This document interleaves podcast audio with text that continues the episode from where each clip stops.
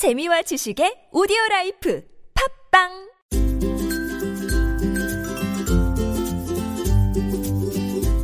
왕쌤의 교육 이야기.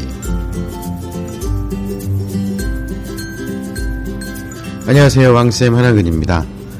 어, 이제 겨울방학을 맞아서 많은 학생들이 아, 이제 부족했던 에, 이전 학기의 공부를 에, 추가를 하고 어, 그리고는 새 학기를 준비하기 위해서 어, 뭐 여, 나름대로 열심히들 진행을 합니다. 어, 어떤 학생들은 학원에서 어, 여러 과목에 선행학습을 진행하고 있는 학생들이 있는가 하면 어, 또는 집에서 나름대로 개인적인 스케줄을 갖고 예, 공부하는 학생들도 굉장히 많습니다. 어, 물론 어, 이런 그 대학 입시와 관련해서 어, 공부를 하고 시험 성적을 받는 것이 가장 중요하다는 것이 뭐 너무나도 잘 뭐 확실한 이야기고 어, 당연한 이야기이기 때문에 어, 뭐더 뭐 강조할 이유가 없을 정도로 어, 중요하긴 하지만 아, 우리가 생각할 수 있는 부분들 여러 가지 중에서 어, 좀 몇 가지만 좀 참고로 어떻게 이번 겨울방학을 맞아서 공부하면 좋을지 함께 생각해 보도록 하겠습니다.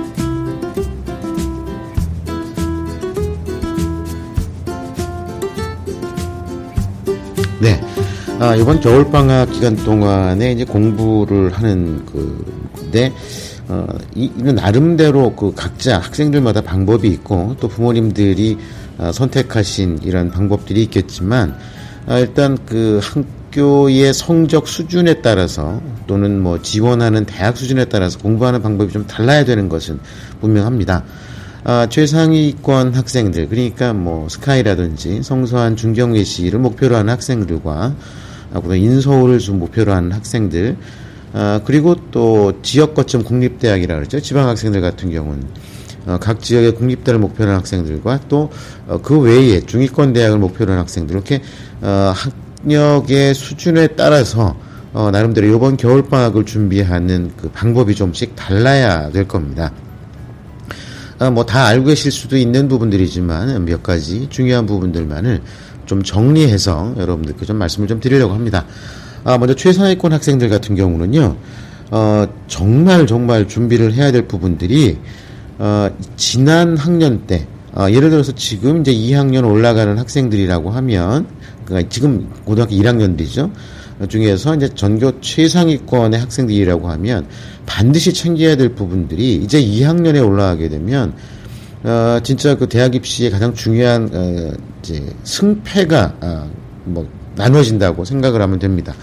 아, 이 부분에선 당연히 뭐 학교 성적도 있겠지만 아, 요즘 같아서는 학교 성적 뭐 점수 몇 점, 등수 몇 등 이 차이를 갖고 대학 입시가 좌우되는 것이 아니라 전체적인 스토리텔링을 만들지 못한 학생들이 입시에서 어, 낭패를 보는 경우들이 굉장히 많습니다. 아, 왜 그러냐 하면은요.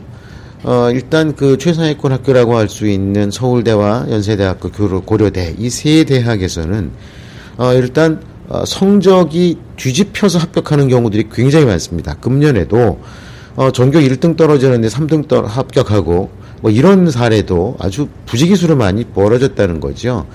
아, 물론 뭐 학교장 추천 전형을 지원한 학생들은 그 제한 숫자만 학교에 제한이 되어 있기 때문에 뭐 다른 결과가 나왔을 수도 있지만 서울대 같은 경우도 지역균형 선발 추천장을 받은 학생은 떨어졌지만 일반 전형에서 합격한 학생들이 의외로 많습니다.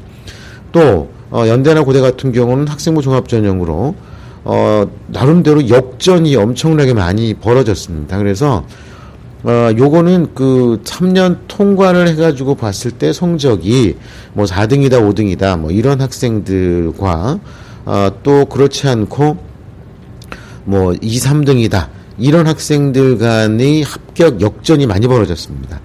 어, 이렇게 많이 벌어진 이유 중에서 가장 큰 것이 자기의 스토리텔링을 만들지 못한 이유에서 그런 경우가 많았습니다. 어, 그러니까 이런 거죠. 예를 들어서 뭐 그 창의적 체험 활동을 하거나 뭐 학교 행사 어, 또는 뭐 수상 실적 뭐 이런 부분들에서 어 무조건 닥치는 대로 많이 모으기만 했다고 해서 좋은 평가를 받지 못한 학생들도 많았다는 겁니다. 다시 말해서 자기 전공이나 진로와 관련해서 뚜렷한 방향성을 세우고 그것과 관련되어 있는 교내 대회에서 꾸준히 수상을 하거나 아, 또는 동아리 활동을 통해서 나의 전공 진로 관련된 성적을 구체적으로 드러낸 학생들, 그러니까 아, 내가 이 전공과 진로 관련해서 이만큼 관심을 갖고 있고 어, 성적을 넘어서는 심화 학습 능력을 갖고 있다는 모습을 보여준 학생들은 합격을 했는데 그렇지 않고 무작정 어, 학교에서 밀어주는 대로만 그냥 받아먹기만 하는 학생들이 의외로 어, 낭패를 본 학생들이 굉장히 많았다는 겁니다. 어, 이런 것을 보면 지금 그 전교 최상위권 학생들이 과연 어떤 준비를 해야지 어, 원하는 학교와 학교에 합격할 수 있는지는 너무나도 명확관하다고 할 수가 있습니다. 아, 물론 전 과목을 고르게 성적이 높은 거 아주 중요하지요. 어, 그리고 뭐 스카이 정도 되는 학교를 가려고 하면 그 정도 성적은 당연히 가져가야 됩니다. 어, 요번 그 2018학년도 수시 전형에서 어, 합격한 학생들의 그 내신 성적이 대략 어, 1.3 내외까지 정도가 가장 많이 합격을 했고요. 1.4, 1.5에서까지도 합격자들이 많이 나왔습니다. 아, 이런 내용을 보면 어, 이제는 단순히 에, 뭐 암기만 잘했다거나 뭐 시험 성적에만 의존을 해가지고 내가 이렇게 공부를 잘하니까 나를 안 뽑아주면 누굴 뽑아주겠느냐라는 식으로 어, 수시에서 최상위권 학교를 원서를 썼던 학생들은 어, 정말 어, 참 위험할 수 있는 상황이 분명히 닥칠 수밖에 없다는 것을 갖다가 어, 분명히 이해를 하셔야 됩니다. 어, 그래서 최상위권 학생들 반드시 그러려 그러면 어, 이번 겨울방학 기간 동안에는요. 어, 새 학년, 그러니까 2학년을 올라갔을 때 어떻게 학교 생활을 해야 될지에 대해서 준비를 해야 됩니다. 아, 이런 준비 과정에 대해서 이제 조만간 제가 하게 될, 어, 뭐, 전, 전체 그 설명회, 다음 학년 설명회를 해서 오프라인 설명을 통해서 좀 알려드리기도 하겠지만, 우선 간단하게 드린 말씀들은 그겁니다. 어, 일단 그 지난 1학년 때 경험을 바탕으로 해서 동아리 활동이나 학교 행사, 활동, 대회, 이런 부분들을 이번 겨울방학 동안에 미리미리 준비를 좀 하십시오. 미리 다 만들어 놓으라는 것이 아니라 최소한 이런 이런 것이 있으면 나는 어떻게 하겠다는 계획을 세워놓고 관련된 준비를 하는 것이 아주 중요하다는 겁니다. 그렇지 않으면 어, 생각 밖으로 상당히 어려운 상황이 될 수가 있고 성적 좋게 12년 동안 계속해서 최상위권 수위를 달리다가 막상 대학 입시에서는 좋지 않은 결과를 만들어낼 수, 만나게 되는 그런 상황이 벌어질 수 있다는 것을 꼭 기억을 하셨으면 좋겠습니다. 아, 그리고 지금 그 최상위권으로 3학년 올라간 학생들은요, 아, 그 또 적지 않은 학생들이 그렇게 생각하는 학생들이 있습니다. 아, 2학년 때까지는 확실히 만들어 놨으니까 3학년 때는 공부만 열심히 하면 돼. 아, 수능에서 고득점 받을 수 있도록 달려가야 돼. 자, 1차적으로는 맞습니다. 그건 당연히 해야 됩니다. 여기에 대해서 제가 뭐 다른 말씀 드리는 건 아니고요. 어, 2학년 때까지 왔던 그런 부분들을 3학년 1학기 때까지 형식적이든 그다음에 상징적이든 계속해서 끌고 나가는 것이 대단히 좀 중요합니다. 아, 물론 당연히 3학년 때도 예를 들어서 동아리 활동 같은 경우는 학교에서 알아서 이름만 올려놓으면 동아리 활동 결과물을 만들어 주십니다. 요즘에 최상위권 학생들은 어, 그런데 대학에서 그런 것을 예리하게 잡아냅니다. 어, 의외로요, 면접에 들어가서 3학년 1학기 때의 학교생활 기록부 기재 내용들이 문제가 돼가지고 아주 정말 그 상당히 어려움을 당했던 그런 학생들의 사례도 어, 심심치 않게 예, 정보가 들어오고 있습니다.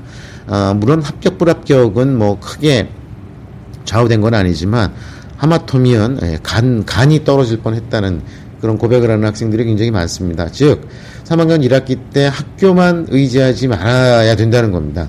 학교에서 알아서 해줄 테니까 너는 공부만 해. 수능에서도 최상위권 고득점을 받아야 돼. 라는 말만 믿고 어, 한쪽에만 치우친 학교 생활. 그러니까 갑자기 학교 생활의 방향이나 패턴이 확 바뀐 겁니다.